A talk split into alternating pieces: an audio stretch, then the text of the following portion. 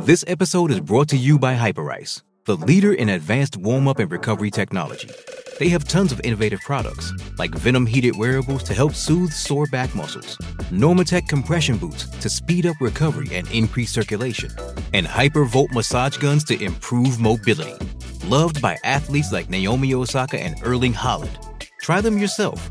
Get 10% off your order with the code MOVE at hyperice.com.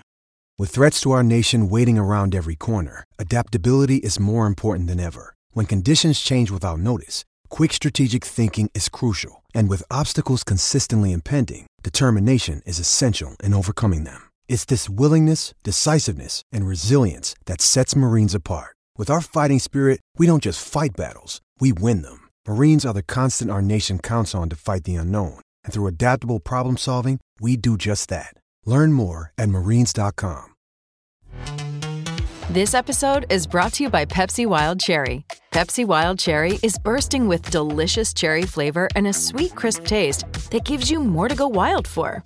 Getting wild may look different these days, but whether it's opting for a solo Friday binge watch or a big night out, everyone can indulge in their wild side with Pepsi Wild Cherry. Also available in Zero Sugar. So grab a Pepsi Wild Cherry and get wild.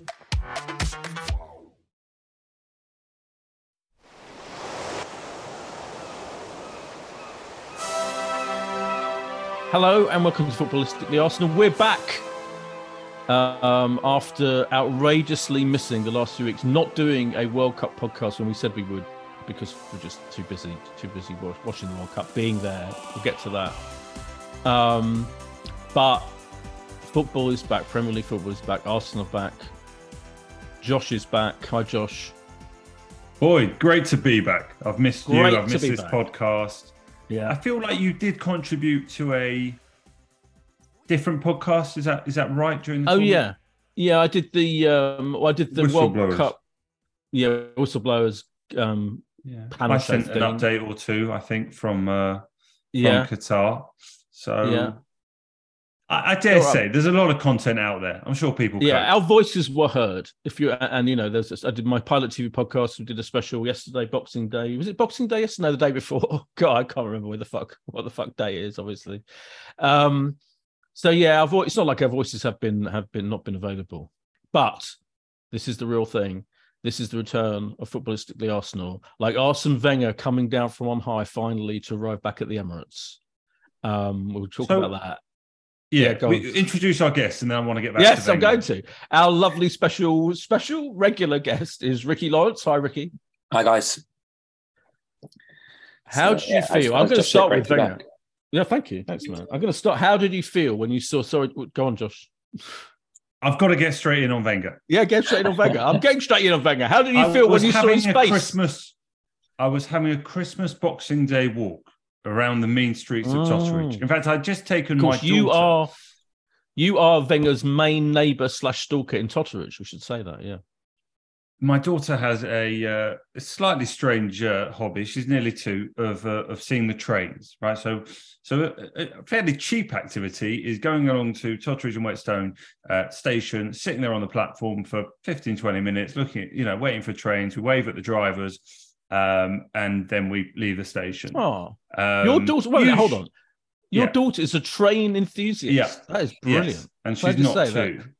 She's That's absolutely. She, she she says choo choo choo choo, and uh, we negotiate on like how soon we'll go to uh, Totteridge and Whetstone train station. Other train stations are available, but that is her preferred station Yeah. of choice. Comfortable uh, bench on the platform. Uh, Woodside Park does offer the bridge uh, facility, but then you can't sit. So you you know you you Mm. make your choice. Yeah. I exit uh, Totteridge Whetstone Station the other day, uh, where my wife had then joined us, and we were walking for about 20 seconds. And um, my wife nudges me, and I'm I'm like, you know, daydream. My wife nudges me and was like, that was awesome. That was awesome. Oh. We just walked past the great man, turn around, it was him with, you know, uh, I think his ex-wife and, and daughter, who seemingly were also at the game. We Yeah. then go into the park. And she was like, Would you have said hello? And I'm like, maybe. I think I'd have wanted to say hello, but he's with his family, so maybe maybe you wouldn't. She was like, What would you talk to him about? And I was like, I'd love to know when he'll come back to the stadium. I Mm. promise you, this is a conversation where I, I would love to know when he'll come back to the stadium because it's been such a long time, and you know the team are doing well. It would be a nice time to come back. And I wish I'd asked him. I'd love the idea I, that I would have asked him. I thought what you were going to say back. was, I thought the end of that story was going to be. So I plucked up the courage to ask him. I said, Arsene, no, no. when are you going to come back to the stadium? And he said, Oh, hold on, Josh. Maybe, maybe I come back this week and maybe you inspired. No. I thought the story was. What you... have said. Would you have told me? Would you have said, "Actually, it's funny you say that"? I'm, I'm no, not. Uh, but that didn't happen. That was what went through my uh, mind. And then I thought it was you know amazing. Seven eight hours later, when uh, when he was there, and I, I wasn't aware until they showed it on the big screen, as I'm sure Mm. I don't know. I presume people on Twitter must have realised, but I hadn't really. Yeah. Well, they showed you, it. You were watching at home, were you? I was watching watching at home. Yeah, I didn't get to the game, unfortunately. Um, but on Prime Video, they they spotted him after about after a couple of minutes, and they showed him. They showed a close up of him, and funnily enough, um, the commentator said John Champion said, um, "Oh, this is. I think this is the first time he's been back." And and Ally McCoist, the the world's greatest uh, co-commentator, said, Are you really? He could not believe it. And it's funny, isn't it, how all Arsenal fans know so well that he hasn't been back to the stadium and that and how that is a thing, you know, that, that has developed and all the various reasons for that. But it is interesting that outsiders, even someone as you know, as as clued up as Ally McCoist, and I love him, but he had no idea. He was like, really, he hasn't been back at the stadium, and it does seem extraordinary when you consider how you know Ferguson the, the kind of equivalent legend that Man U was like back at the back at Old Trafford every single game, you know, and the camera would cut to him every time they let in goals and all the calamities they've been through. Whereas Wenger has been an absolute absence through all this time. So it was extraordinary to see him there, Ricky, wasn't it? What was your did you what was your reaction when you saw him flashed up on the big screen? So I guess semi semi annoyingly, I actually looked at my phone. Mm. Um, I checked. I, I sent a message to see what was up with the penalty because from where I was sitting, it didn't look, didn't look, look like a penalty to West Ham. Yeah. And someone has sent a message in my group to say Wenger was Wenger was here. So when he came up on the screen, it wasn't a, a shock, right. I guess. But I also think Arsenal did it timed it very well. They didn't show him until we went two one up. Yeah, so no one was because there was no sort of like, oh, this is great that Wenger's here, but we're losing, and so it was it was done very nicely, I guess.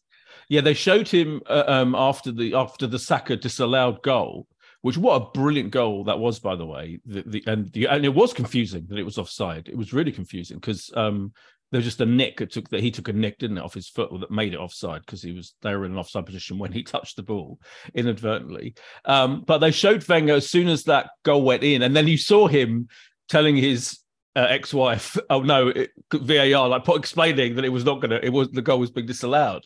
Um, that that queued up, but it was.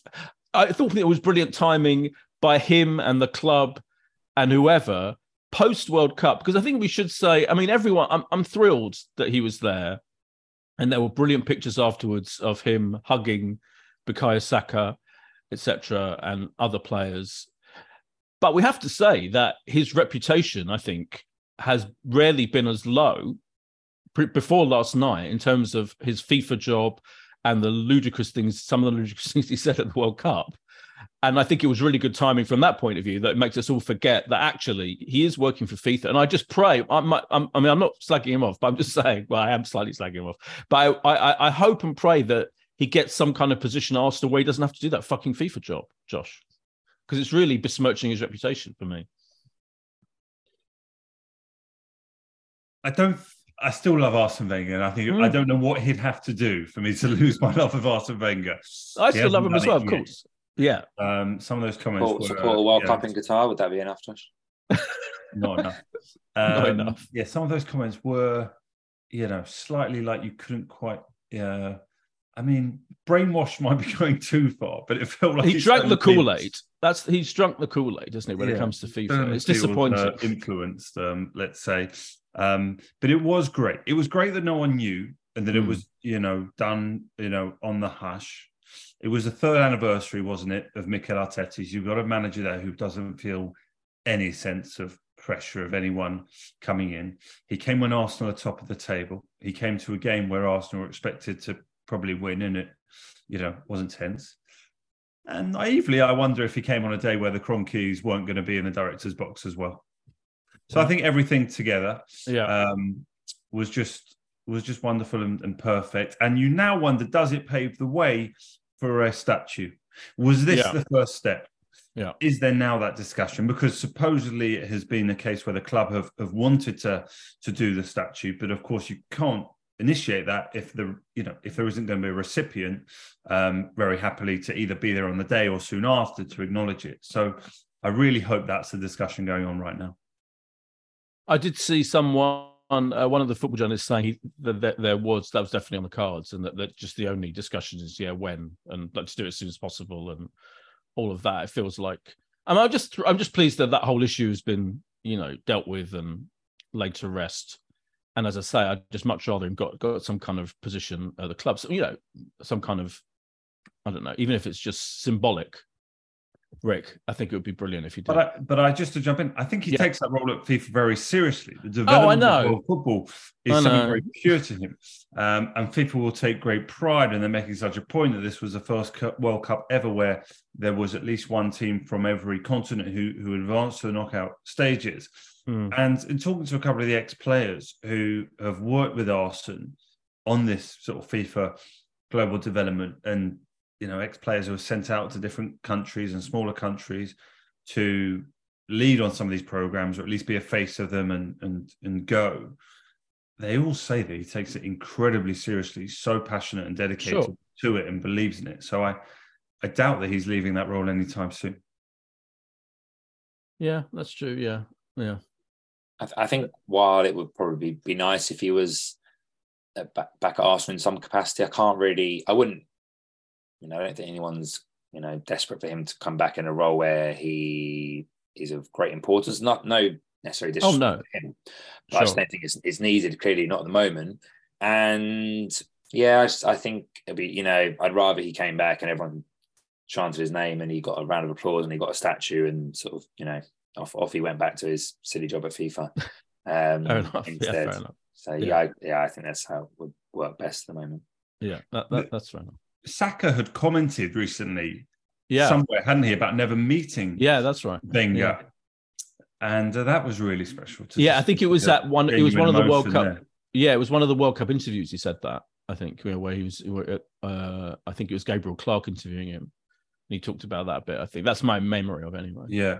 We, Yeah. I mean, Eddie Nketiah, I think Wenger gave him his debut, right? Right. So Right. something very lovely about that on the Yeah. night where the question marks were going to be on him stepping into Gabriel Jesus's shoes, that you know one of Wenger's debutants, and it's all still being anchored by Granit Xhaka, who is the one Yeah. remaining, you know, player from Wenger's time who.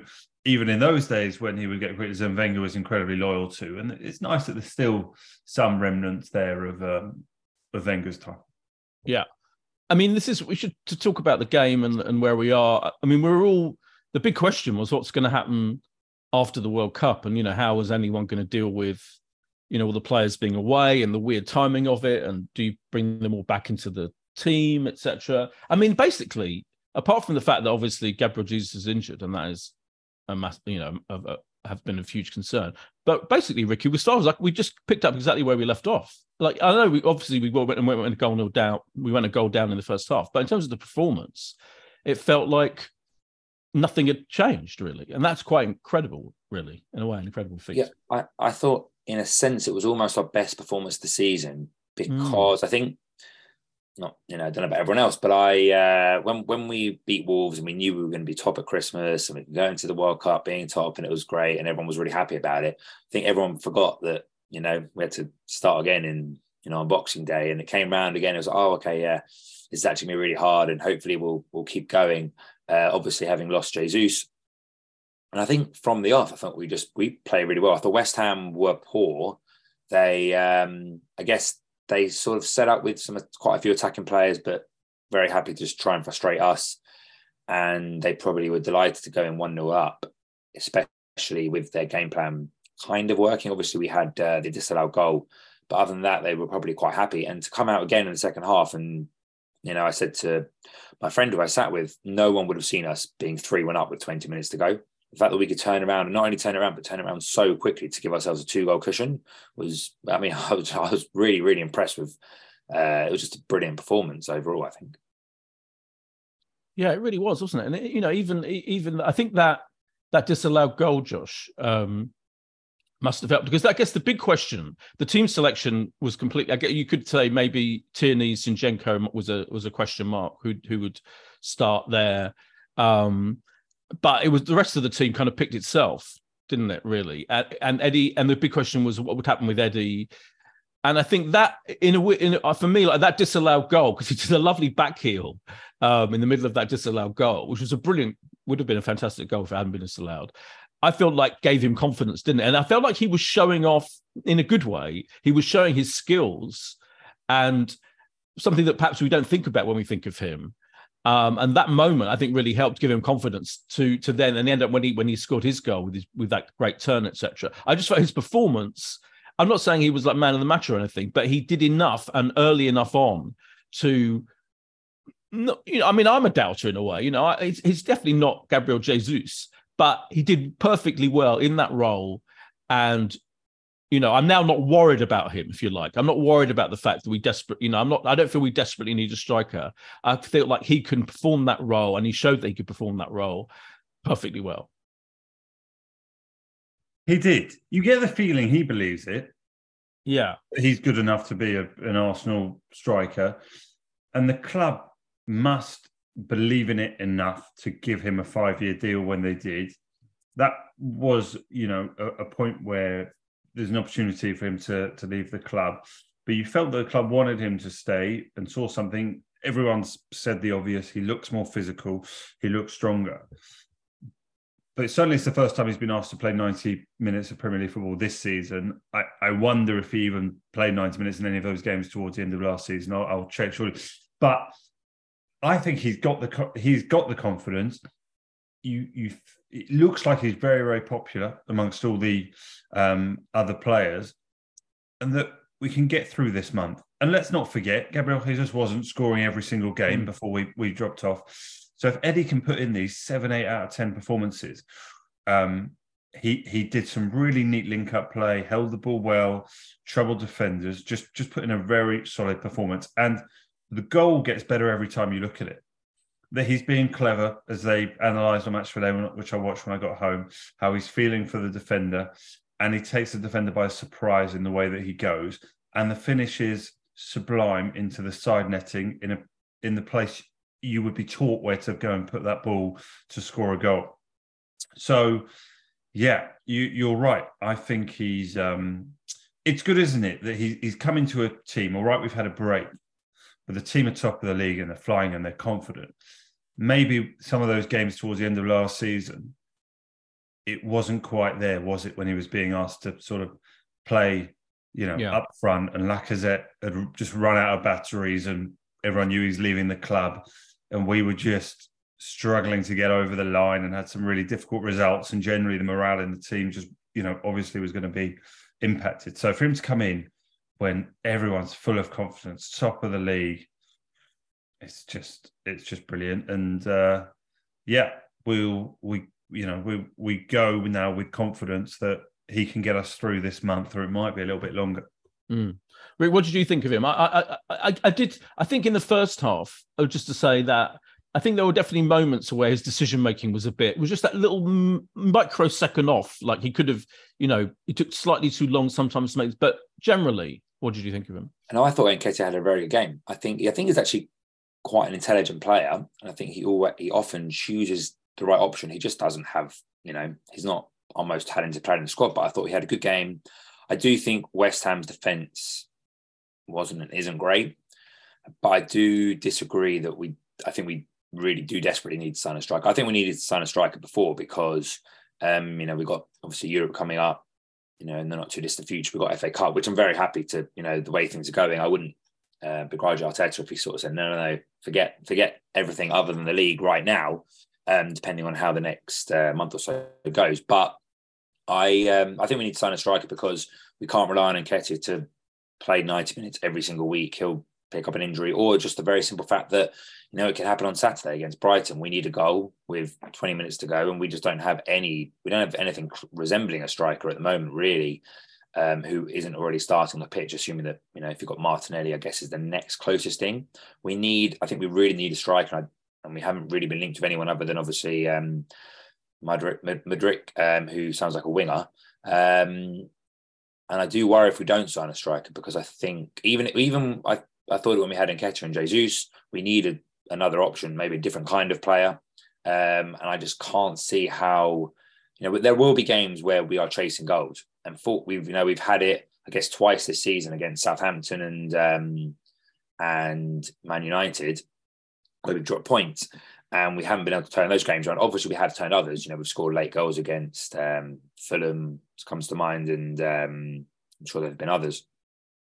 But you know, with with Nketiah starting every single game, we don't have another option off the bench to to come in and change the game.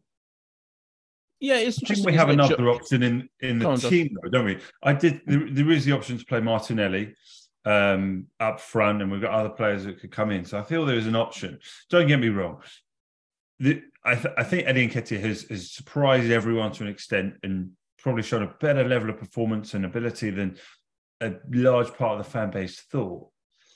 Of course, we could still get a, a better striker. We could we could upgrade. I just feel that having invested all the money they did in Gabriel Jesus, believing in Eddie Nketiah, I think the investment is going to go elsewhere. Although what I what I do understand, and, and people seem to say around the club and those that are slightly in know is that there is genuine chance of investment here in January. I just don't think it's going to be necessarily as a striker, but I think there is investment coming.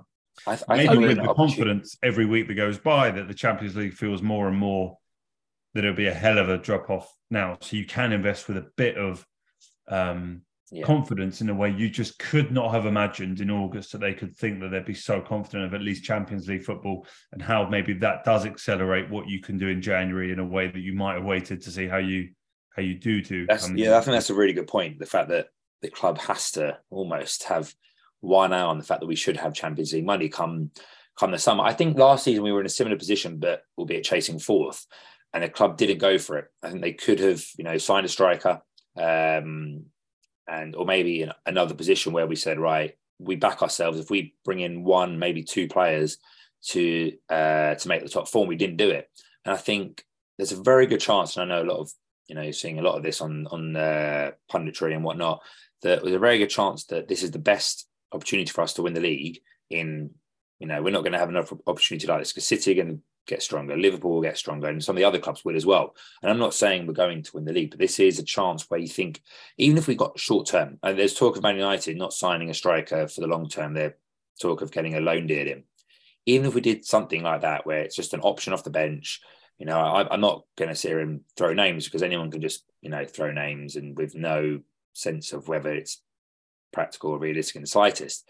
But I like to think there is a player or players out there that the club thought, you know what, bring them in for six months, the end of the season, even if it's a relatively heavy loan fee or whatever, we think, like I said, if you are chasing a game, you know, you can't break a, a Brighton defence down, something like that, where you go, those three points, changing one point to three or, you know, something like that is, is massive. And like I said, you know, being eight points clear, albeit City will, will most likely win this evening, um, being eight points clear right now, just you just think do everything you can to uh, to just keep keep this momentum going and not falter because we didn't we didn't splash the cash a bit. Not even splash the cash, spend some money.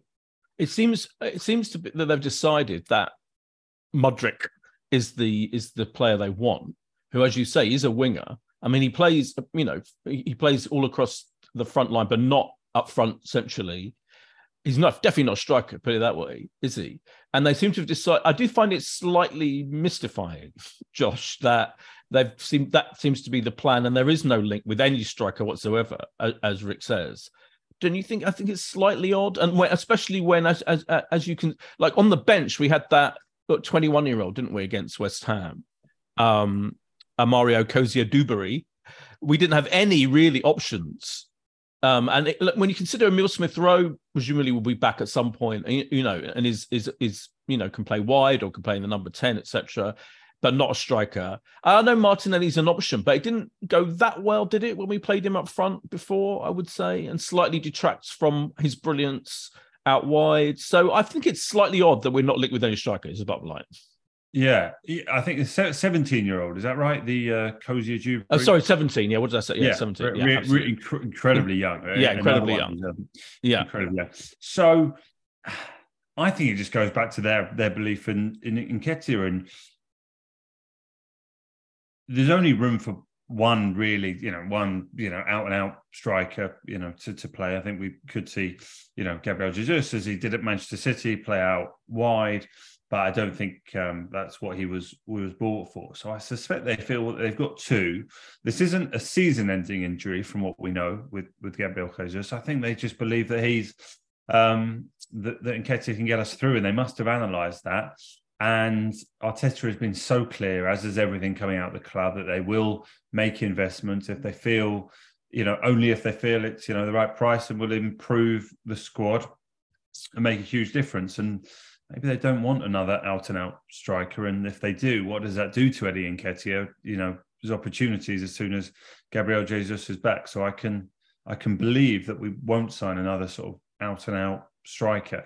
Um, you're right that Martinelli, I don't think we get the best out of him playing um, as the sort of sole one up top. But um, yeah, I, I, I disagree. I, I, don't see a striker coming in and, and the is sort of coming out you know, would, would go with that. But there has been so much talk um, about Mudryk and this slightly weird thing. I don't know if you saw it on his Instagram. Yeah. Yeah. I mean, brilliant how the modern day footballer yeah. tries to use PR to spin a bit of love towards a club and you know issue a, a come and get me plea but it, i don't know you know what's coming out from the journalists is that the price um, where arsenal are at and where shakhtar are at is is pretty different. So we'll have to see how that resolves. I think also um, my guess would be that Mudryk was always part of the plan, and that hasn't necessarily changed because of the injury. Maybe they've accelerated slightly, but signing a 21 year old fits in with all the other signings we've made in the last couple of years. And I don't think they've gone, oh, Jesus is injured. We need to sign this guy. It's like, by the sound of things, we were, you know, linked with him in the summer. Hmm. Maybe because the injury we've accelerated, but I don't think that is, you know, it's not a panic buy. But whether we will, could, or should make somewhat of a not a panic buy, but just a move because of Jesus' injury, I, I, I think we should. I think because I agree, Josh. I think the backing Nketiah is fine. I have little to no issue with that. It's just you can't I know I know Jesus wasn't scoring goals, but I think to have another option, Nketiah was an option on the bet off the bench if Jesus wasn't, you know, scoring off we needed a goal. Now we just don't have that. And I think that's where we could come unstuck. Um, but I don't think he's the only player we need. I don't think just a striker. We everyone talks about it, but we probably need another, or we do need another centre midfielder. Um, there are other positions which we could probably do with strengthening. You know, um, I think had Saliba not played the other night, we would have had to have played Rob, Rob Holding centre back, and that also would have been an issue, I think. So, um, you know, we can't rely on an 11 every single week, and we are veering towards that because if you look at our bench the other night, and it's been like this for a while, obviously without Smith Rowe there, it isn't it isn't very good, um, and that could, yeah, the bench was was pretty weak, wasn't it? Yeah, we have to say, especially yeah. It's more. I I I agree with Rick. I think I think we need to sign a striker even before the whole Gabriel Jesus thing. I, I just feel it feels like the the area where we are light up front, and I don't think it's a case of not wanting to kill, you know, um, Eddie. It's more, yeah, what if we we just haven't got much backup. We haven't got many options. Well, we've got you know the Martinelli option, but I'm not sure if that's enough. So it just feels like I don't know if there's a young-ish, you know, early twenties out and out striker out there. They should be trying to find him. It's interesting because the head. I was just looking at the headlines actually from after the um, press conferences, etc., after the game, the West Ham game, and a lot of the headlines are stuff like Mikel Arteta says we can afford can we can buy a striker in the transfer window.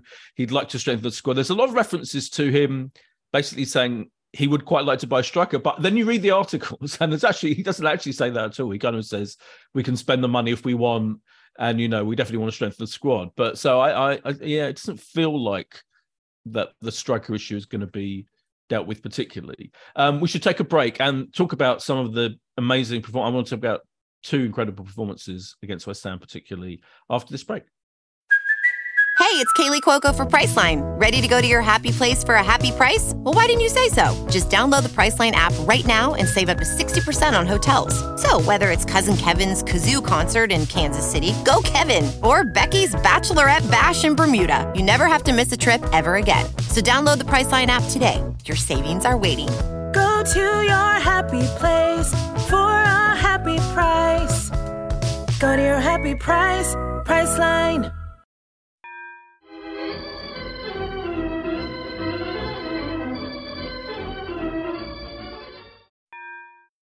And we're back. Um, the two performances that just kind of felt absolutely heartwarming and thrilling and exciting to me in the game against West Ham were Odegaard, who absolutely was extraordinary. His passing, 93%, I think, was his pass rate. Um, and a lot of those passes were really ambitious, clever, deft little touches that were fantastic.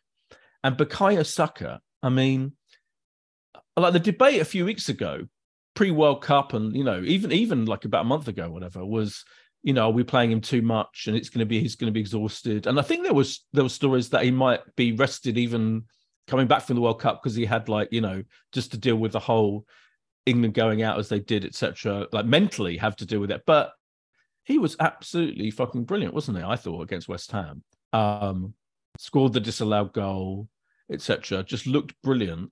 I think he's so good now.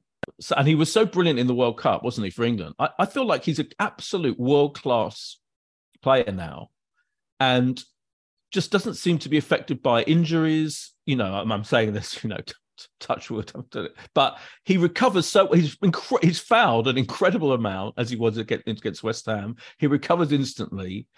I just think we've got an. I think we have an even better, even more remarkably good player, gifted player than I think we thought we had. That's my feeling.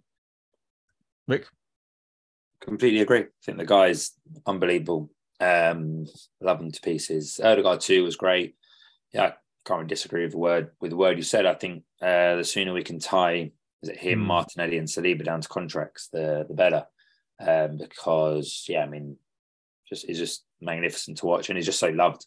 Um, just like like the rest of the team. In fairness, I think every, this is by far and away the most popular team we've had in goodness knows how long. But yeah, it's just what you know. Run out of words to say about Saka. Is just everything about him is just brilliant on um, Prime Video, they had uh, Thierry Henry was was a pundit. He was on fantastic film, but like took over the whole broadcast almost. I felt from Gabby Gabby Logan, um, and when after the game when they grabbed Saka, Saka for an interview and he hugged him so tight and for so long, I was like, he loves him. Like he just like I was so fantastic. The extent to which Thierry Henry was more excited about getting a hug from Bukayo Saka than the other way around from absolute Arsenal legend. It was so funny. I think Josh, there's something. I think because he's of the weight of his physique, like he still looks so young. He looks basically 14 years old.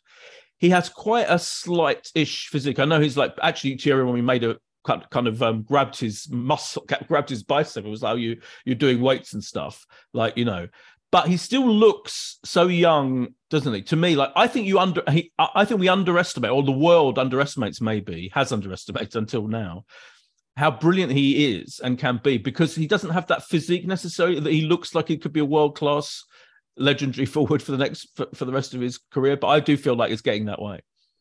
Yeah, it's amazing. He is 21 years old. He's played over 100 Premier League games for Arsenal. You know, at, at, the age he is, he's he's now up to 24 England caps and one of the first names on the England team sheet. And on that note, it was so lovely being at those England games in Qatar and feeling like there is a really special Arsenal talent at the heart of what England are doing. And I'm not sure Arsenal have really had that for England, probably since Jack Wilshere when he was sort of you know everything that that he was and then you you probably go back you probably have to go back to Ashley Cole to find a at the time Arsenal player who walked into an England team and, and felt you know so in, integral to everything that that England were doing so I even think probably after the World Cup, he probably has got even more respect from fans around the country um, for what he's doing. But you're right. I think it's his physique, right? How can you have a guy who's, you know, five foot 10, but who has has become so effective for everything Arsenal do and strong um, and skillful, and he's you know scoring goals um, and has kind of become the poster boy for a very very good Arsenal side, who of course are top of the table, and you're going to get more attention on you because of that. So I think you're right. I don't think people probably appreciated quite how special he was. It took time for Arsenal fans, I think, to to probably realise just quite how you know how special he was. I mean, the the breakthrough, you know, was was already three years ago, and his breakthrough was, uh, you know, pretty much Arteta being the one to to show such you know huge faith in him. You know, so um, it's it's lovely to see Thierry. I thought I also watched a lot of it back. Thierry was terrific. Um, you're right, probably did jump in and, and just sort of take the show in the direction that that he yeah. wanted. But you know, yeah. he's Thierry Henry. He can yeah. he can he can do that. Oh yeah, Gabby um, was fine with it. It Gabby reminds you, doesn't it? Thierry uses us and he yeah. loves Arsenal so much, and you just know that he wants to see Arsenal succeed. And if Arsenal are to win a Premier League this year, and we have to start saying it's feasible and possible, you know, Bukayo Saka is going to be the most important player to it, isn't he? So I think what he's at, I, I, I'm going to blow my own trumpet, as I often do.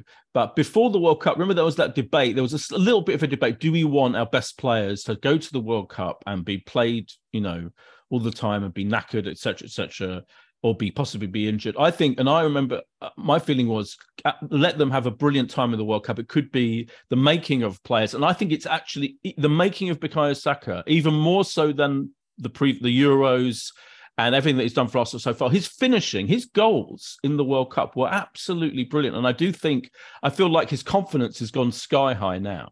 Like that's was, was the difference to me, Rick. That that the goals he's scoring that is that is a slightly new element. You know, the the finishing is fantastic, and and to see him becoming, you know, fending off, you know, the one play, the one area where England are so strong is all the wide players we've got, all those creative. They to fend them all off, and clearly to be the number one choice, you know, for Gareth Southgate is phenomenal. I'm so excited about it about him. I think it's incredible.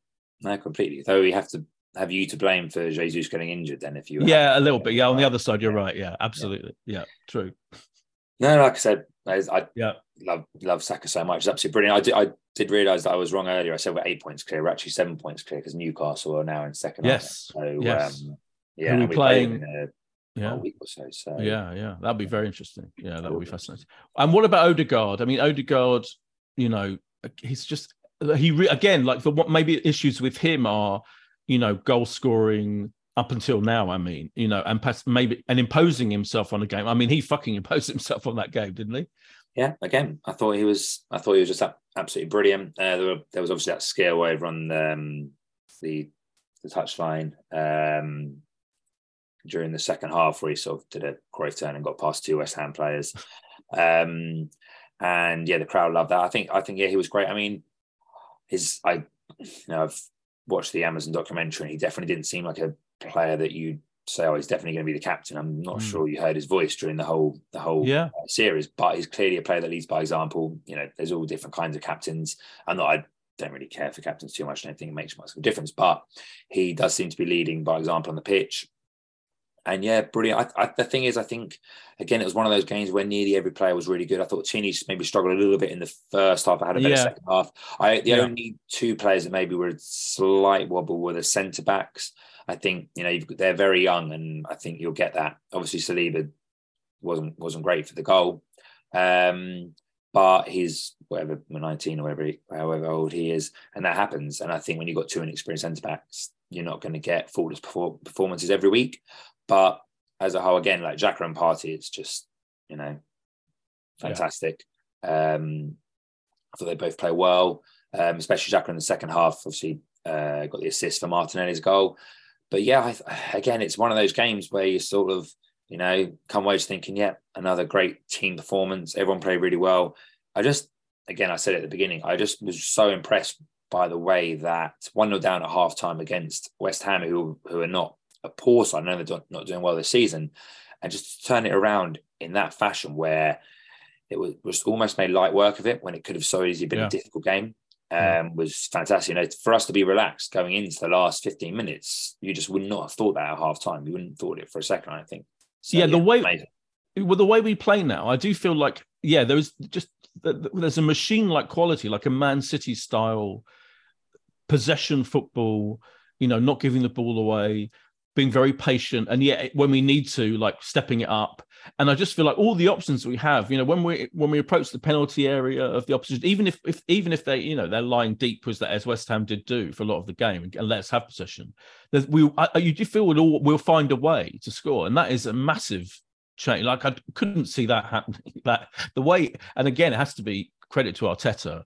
I mean, incredible. And things like Ben White. I mean, Ben White, like imperious with the ball. I thought, you know, I mean, clearly, again, clearly, like so happy to be back with Arsenal, and clearly not a man who enjoys um, uh, being in an England cap with no possibility of playing a game. Um, it just seems so, you know, just again, just he's so good on the ball, and defensively was great as well. Um, I do think. Oh, the, I guess the. I mean, we we we have to address the fact, don't we, that we are we can win this thing. I mean, no Man City could. Man City, obviously, they're going to go on a run, and they will. They are going to be, you know, they're going to be winning every almost every single game, etc. But such is the position that we're in, and the amount of points ahead we are of people like teams like Liverpool who are starting to come good, sure, and United who are doing okay, but and Spurs, of course. But we can fucking win this thing, can't we, Josh? Oh, Rick. No, I think we can, uh, and I think you can't just endlessly start saying, "Oh, it's you know cities and their squad's too good and Haaland." Most bookmakers now have us about two to one, nine to four. It's not a big price. I mean, it- it's been a long time since we were that kind of uh, price for the Premier League. Man United, Man City are going to be favourites, rightly so.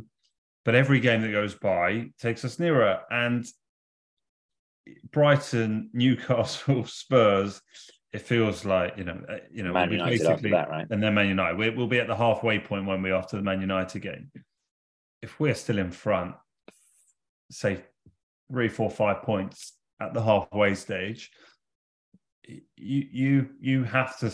I mean, at what point do you start? You know, if you're not going to believe, then then then when do you believe? Um, I think so. It's not just that we've got there. And there have been points over the last few years where maybe we've accumulated more points than than you thought we would at, at, at certain points. And you think back to that, that run, even under an Unai Emery, this feels so different. It feels like we deserve to win the games. Even if we go behind, there was no panic. It, it wasn't like the stadium was nervous or the tutting. There was an immediate response from the crowd. And you now see a manager who at half time, as Ricky articulated earlier, can change it very quickly, can can get into those players that when they do have 20 minutes per second half, suddenly you're 3-1 up and you you know you, you can't almost believe that you were, you know, sat there at half time 20 minutes ago behind. So yeah, uh, we can win it. Do you think we will, Boyd? Do you, you you think we will right now? Um. Oh, I mean, That's a- that's no, I still can't quite. Huh? That's a no. That's what.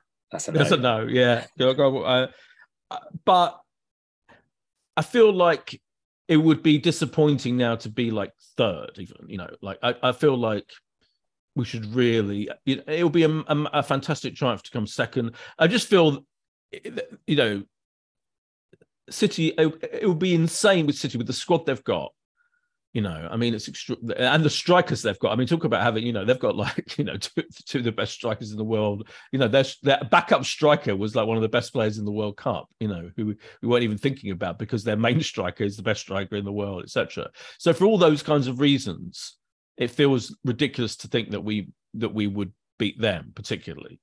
Um, but it's possible you know it's possible isn't it and and we are in a position where it would be historically it would be weird now if we don't at least come really close to winning it such is the position we're in Yeah, I think I think if I'm honest, I think I don't want to say we've got no chance, but I think that there's very little chance of us winning the league because I even when I look at those four games on paper, the next four games on paper, to get you know nine Yeah. points would be fantastic. And if you line those games up for City, you'd think, yeah, 12 points. They will just win those games. Um, you would never think City would drop points against Brighton or Newcastle at home.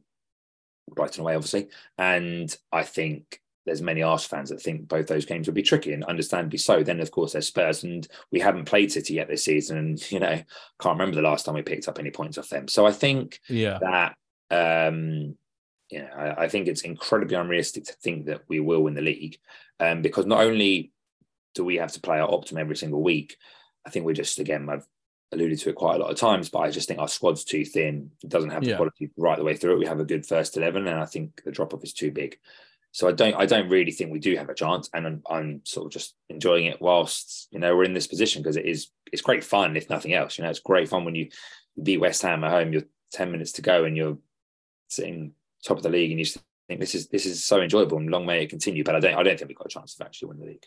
Yeah, and and just while it does go on, the atmosphere remains incredible, game by game. And we've all seen the videos online of Ashburton Army and the um, the flares under the tunnel as you approach the stadium. It's it's, it's quite impressive. So I have to sort of really look twice to make sure this is outside the Emirates and this is going on as Arsenal sits top of the table. So the atmosphere is is as good as it can be, um, and will only you know as good as it can be in the current climate. And you just want that to continue. And you, the the one thing, um, you, you know, Boyd, I, I I was lucky to be very randomly in in Dubai for most of the time. Yeah, I wanted to ask you about that. and- Yeah. Yeah. and very strangely, for part of the time I was in Dubai, I was in the same hotel by complete chance as where Arsenal were staying for um for that period. And I I didn't get too busy, you know, talking. Had a very brief chat with Mikel Arteta. Um and and the one thing that I took from the conversation with him was that genuinely the connection that they feel he feels or his staff feel between the supporters and the players is is unbelievable and they know it's brilliant and they feel it in the stadium and i guess Mikel has, has been there as a player when it definitely wasn't like that. They've been there as a manager when he took over when it wasn't like that. They've been there through covid when there were no fans. Um, and they appreciate it so much. And the one player who i did have more of a conversation with um, and probably the only player I really spoke to properly for maybe let's say 15 minutes at breakfast one day was Matt Turner, um, uh, who was just the biggest delight and clearly really well educated and smart and enjoying being part of you know Arsenal and you know had a good World Cup, albeit you know ending you know in the round of 16. And he said that he um,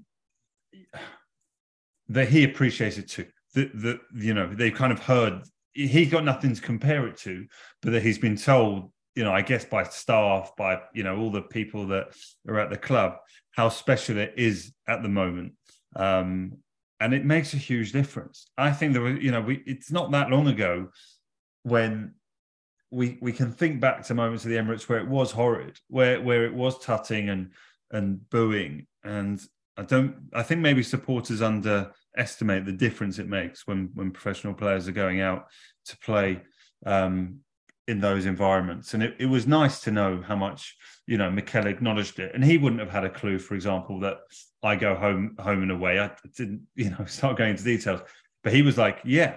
Even the game at Wolves just before we went away, the away supporters were as good as I've ever heard them, and you know it's incredible. We need to we need to keep that connection going every week, every week. Um, so it's were you- Were you wearing Arsenal uh, gear? Was that, or did you just did you t- did you tell Mikel and uh, Matty No, Turner that you're in Arsenal? I was Arsenal? literally on the beach with my wife and my daughter, and we'd gone about as all the way to let's say the side, like if you somewhere you might go if you didn't want to be disturbed, just because it was where the shade was, and you know our daughter and she, you know, just wanted to Mm. play and whatever. He came over with. Uh, is it Carlo, the young coach who came across very well in the documentary? The Oh, yeah, yeah. guy. Is it Carlos Cuesta? Is it? So Yeah. they were together, and I was thinking, what is the etiquette of trying to talk to someone, you know, on Yeah. the beach? Um, didn't ask for a photo. I thought that might be pushing it on the beach when you're talking to your your football club's manager who's only got swimming trunks on. But um, he was lovely and uh, very courteous, and I didn't, I definitely didn't bother him for very long. Um, but I wasn't wearing anything else. I just said, I, you know, I'm a supporter and you know enjoying this season so much, and he's making us all incredibly proud. And this team are the most likable that we've had in in so many years. And you know, congratulations on everything they're doing. And you know, we can't see how to the rest of the season unfolds. But he was lovely, and you could see that the the squad love him. Um, and even as other players were coming and going and talking to him, and he, you know, with their wives or girlfriends, and he knew everyone, and he was, you know, you couldn't help but overhear. He just real class about him and respect um, that everyone has about him. Um, what but were you yeah, saying, Rick? That, funny that being Josh, Josh should have asked him. just- Josh Sorry, should have asked him to come on the podcast. Yeah, Of course. I didn't assume, I ask him assume come. it's arranged. So you funny shared breakfast at buffet. breakfast because they were all dressed in their Arsenal gear as they came down, and Oh, just a what a public breakfast buffet that they are all just uh, just just going and and taking from. And we had a lot of very young players. It looked like there were just a bunch of players on like a school trip, Yeah, effectively really excited by by being on this by being Well, on that- this trip. that Carlos Cuesta you talk about, he looks also looks like about eighteen, doesn't he? What Like is that- he? He's like late is a 20s? fascinating. Yeah, he's so eloquent and clearly, but yeah, he looks like a kind of. I mean, he's a very handsome young man as well. It's like that. Uh, uh, fascinated. He's a fascinating figure as well. Yeah. But how I want to ask you about your World Cup experience as well? How, how it was for you, you know, going to the games and how, you know, whether you what your whole feeling was about it. Yeah, I, I went in from Dubai three different times on the day of the England Wales game, England Senegal, England France, and a bit of bit of work to see a few few people, and and then really to enjoy the games as a fan from the hours before and the hours until. I don't feel I saw the real Qatar, if I'm honest, and I didn't go looking for it. Equally, Mm. I there there was a bit of a red herring about this beer thing that was before I went out. You know, there was a lot more made of it than than maybe needed to be. Every five star hotel there had a restaurant bar on it where you could feel like you were effectively in a bar or pub and could have kind of been anywhere in the world apart from you're paying a fortune for the alcohol but you're on holiday and you it's all a different currency and number and you just pay it and get on with it. Um so that respect of it it felt really normal. Um and then i don't know maybe i'm not like a massive drinker in the stadium anyway. Um but probably would have had a beer in a world cup environment but I don't know. I didn't really begrudge Qatar not serving beer at the game if, if that's what they didn't want to do. It was just obviously a strange one that it that it happened so late. I can't say I thought it was the best football experience as a fan, unless you were sat with the England fans behind the goal in the England fans section. The experience was very exhibition game friendly at the England games I went to. Um, and in that respect, probably wasn't enjoyable as other World Cup experiences because the locals that had the majority of the tickets, I don't think really cared. I, I've never felt like I was around so many people desperate to just have a selfie or like live streaming the game to people or calling people during the game just to tell them they were at the experience. So that was quite weird. You're trying to feel quite Mm. invested in an England game at the World Cup, but like a load of people around you are just turning around doing selfies during the game, not watching the game, you know, not that bothered seemingly about the game. So thankfully for England France game, I was sat in the England fan section right behind the goal, and that felt like a really sort of good football um, experience. But loads of people I spoke to who who weren't sort of sat in those sections, I think felt similarly that it wasn't quite quite the same. Um, but look, a it was well organised. plastic World Cup. Yeah. Sorry. Yeah. Like a plastic World Cup a bit. Yeah. like yeah, I think you know, Yeah. fake, right? But Yeah. um, that's kind of that region. Look, I was on holiday in Dubai. Dubai is kind of similar, right? Like it's a kind of Yeah. strange fake existence. But it look, it was amazing. It was 30 degrees and it was sunny and it was well organized. And the times where I took transport there, it was flawless and quick and clean. And the they were doing these shuttle flights, 30 shuttle flights a day from Dubai to Doha because there wasn't enough accommodation in, in Doha. So they were getting people in and out of the country. Everything like that was logistically impressive. And uh, it's still a it's still a unbelievable. fascist regime, we should say, obviously. Yeah, is it is it Josh? Is it fair to say that it missed an England fan sticking a flare up their ass to really Yeah.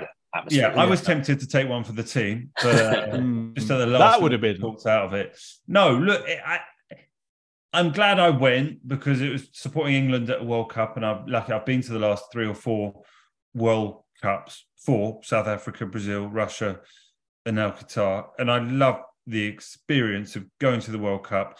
Um, what else came across is that we really pissed off the region as the British media. Just talking to fans of other other countries, there was a real feeling of like, who are England and the British media to lecture the world on one behaviour because what happened at your tournament last year, and also British history that has a few Mm, uh, yeah.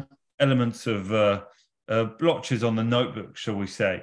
And there was a real feeling of like disgust at the at the British media um, of of how they're portrayed, and you know, to the neutrals who were watching that England France game, I feel they were all with France from that region. There was a real, you know, very happy to seeing Germany and England go home, who I think were the two countries that they felt the media had had so much on, and clearly the protests about the armband that that had been so focused on. So um, that had got through to the region with, you know, we, we yeah i mean i think that's interesting that is interesting i mean i personally feel like good i'm glad i pissed off you know Yeah. because Did you, you think know, about the- like not watching it, Boyd, or or, or no because invested in it? I, no because i'm not strong enough to take that stand. Um i'm too invested in i love football and the world cup too much to i admire people who did take that stand. And i also think it's not our fault. My feeling was you know the world cup was awarded in a corrupt process to this country by fifa you know and it's not our you know it's not our fault that that happened and we have to be able to take part in it and watch it you know. But i do think that there's been a lot of kind of you know moral relativism shall can i say about people saying oh you know it's it's um racist to criticize the the the the society and the laws of qatar because it's not our culture. That's bullshit you know it's they're you know their their um unbelievable homophobia and um that you know the the the regime this the the modern slavery which was the basis of i mean we all know the issues and I just feel like, yeah, of course, they, they should be angry, and not not angry at us for highlighting them. Angry, angry, you know, they're living in they're living in that world. It's not, you know, it, it- it's it's it's awful. You, there was some good. I mean, we don't need to rehash the whole argument, but I did. I thought um, Queen Guna on Twitter, you know, uh, Sophia, she she made she she did a really interesting thread about how she'd been treated as a black woman, black British woman over there, Yeah. and you know the the guy from the Athletic. There's some really stuff good stuff about how, how Adam yeah, Adam Crafton was treated he's, as well. Yeah, I, I read those experiences. Look, I, I can't relate. Uh, I can't relate, but I think it's important that people do look and and read about um, those experiences and uh, and make their own mind. Was it my favorite World Cup ever? Definitely not. Um, Watching it on TV, what I have to say, I don't know what how Rick Rick felt, but watching it on TV here, I loved it. I mean, I have to say, so you know, completely separating the actions, the politics of it, just as a TV event, having four games to watch, you know, like all day, um, and the final and the you know the quality of the England France match and Bukayo Saka's goals and just generally the whole thing. You know, Roy Keane and Ian Wright and Gary Neville on ITV and our friend Mark Pougatch. By the way, you know, I don't like. I'm not slagging off the BBC, but they were by far the best panel there as well.